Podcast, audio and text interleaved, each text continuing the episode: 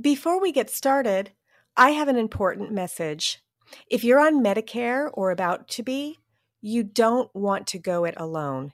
And you don't want to just call the first guy who sends you a postcard.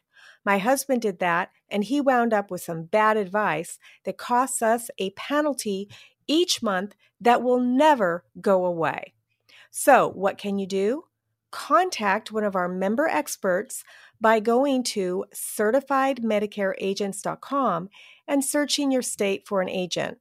You'll be able to look through our member agents and read about them. Then you can reach out to the agent or broker you select directly through the site. Now, one thing you should know is other sites who do this sell your information to 15 or more agents so you can get hundreds of unwanted phone calls. Not so with certifiedmedicareagents.com. You'll only be contacted by one agent, and if there is a problem, I may personally reach out to you, but generally, you will only hear from the one agent you select. So head on over there right now before you forget and find a qualified and certified agent that can help you today. Now, let's start our program.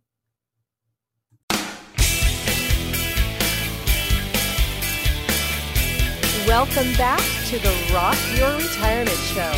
I'm your host, Kathy Klein, and today we are continuing our retirement story with Betsy. I think the last time we talked was just before I uh, retired. And uh, so I, I, had my good uh, last days of work um, right at the beginning of March. And uh, it felt good to really kind of like wrap up all of my work and uh, leave everything in good shape with well documented information about where everything was and that sort of stuff. So I could leave on a, on a note of, you know, feeling good and positive and proud about the, the work that I had done there.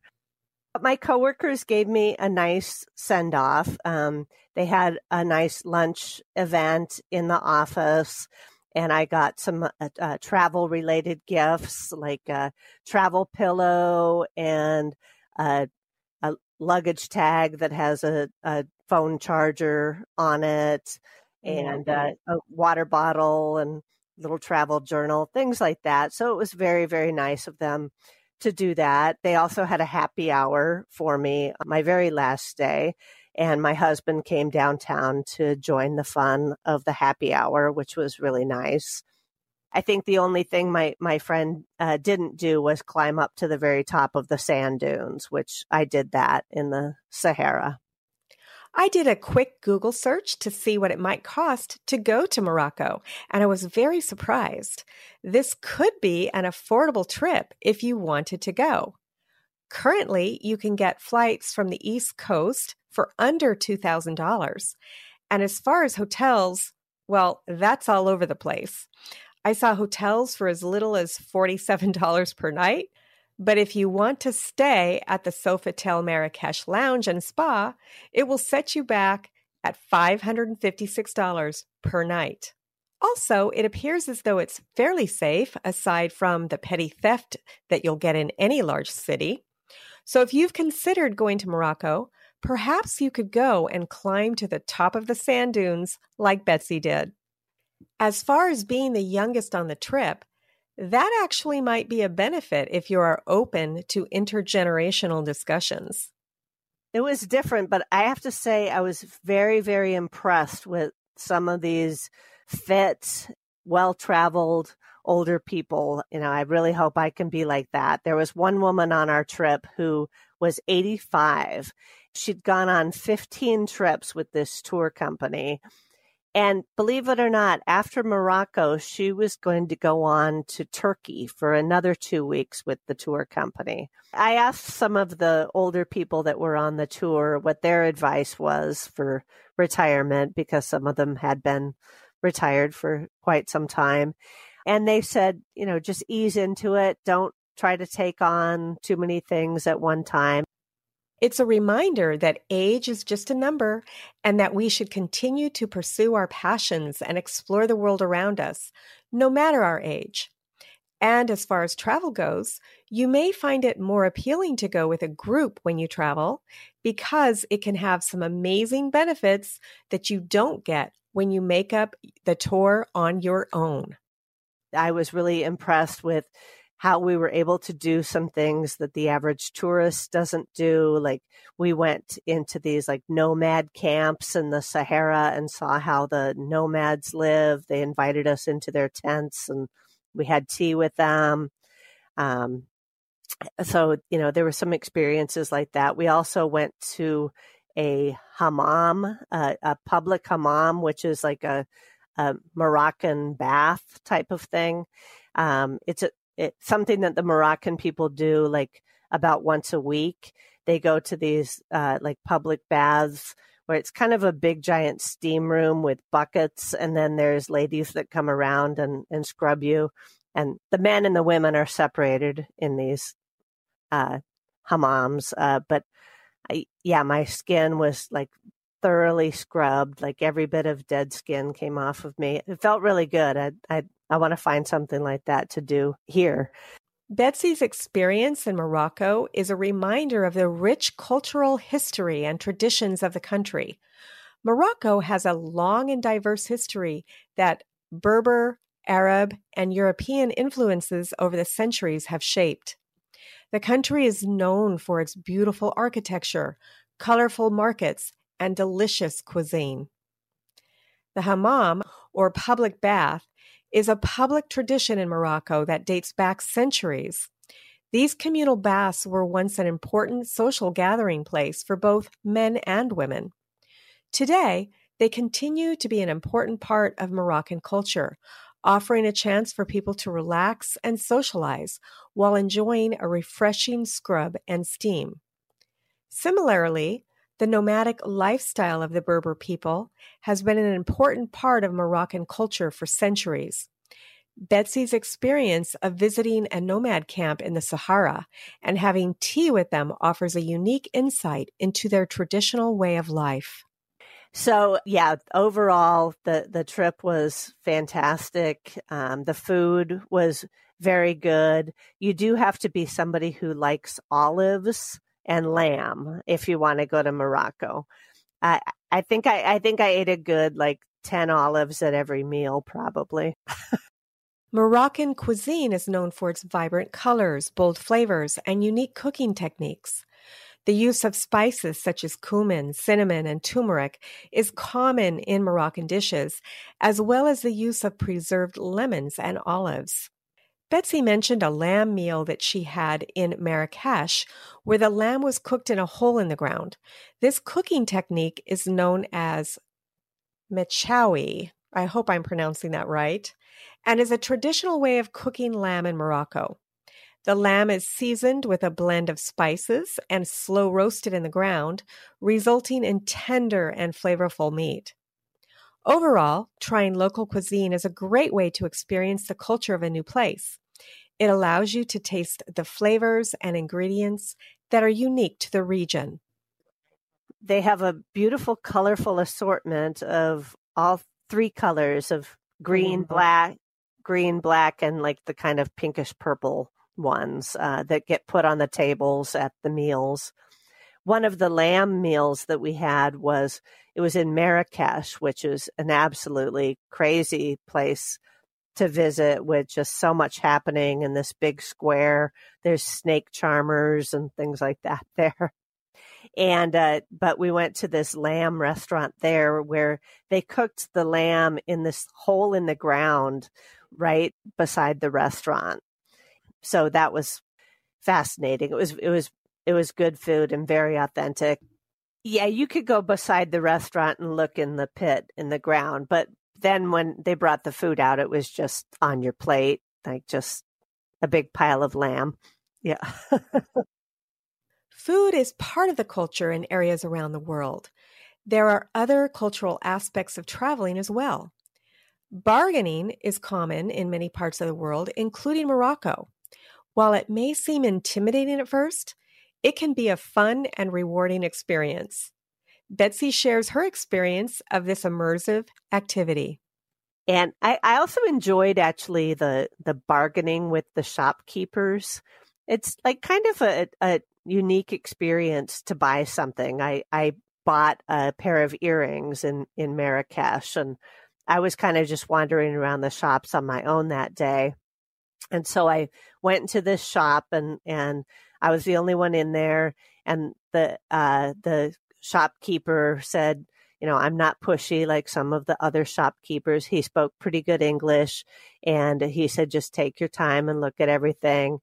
And so then I found a pair of earrings that I liked and then he set a price that was kind of ridiculously high. And then I said kind of a ridiculously low price.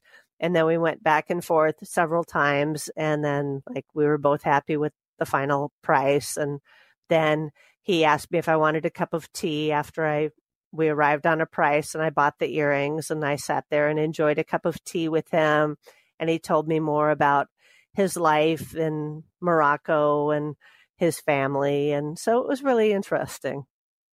But traveling can also have its challenges. As Betsy explains, the life of nomads in Morocco is not an easy one. They live in tent structures in the middle of the desert and have to constantly seek out places for their goats to graze. Then, when the area dries up, they have to pack up and move to another location. There are no modern conveniences that we're used to. When you immerse yourself in the culture of where you're traveling, you get a better idea of what life is like for the people who live there. So it's like out in the middle of the desert, and and they live in these uh, little tent structures, and then uh, they have their goats are nearby in kind of a little pen, and pretty much every day they have to be constantly seeking out places to take their goats uh, to graze. Then that all the area around them kind of dries up, and there's no place within several miles for their goats to graze. Then they have to like pack up their whole camp and move to another place.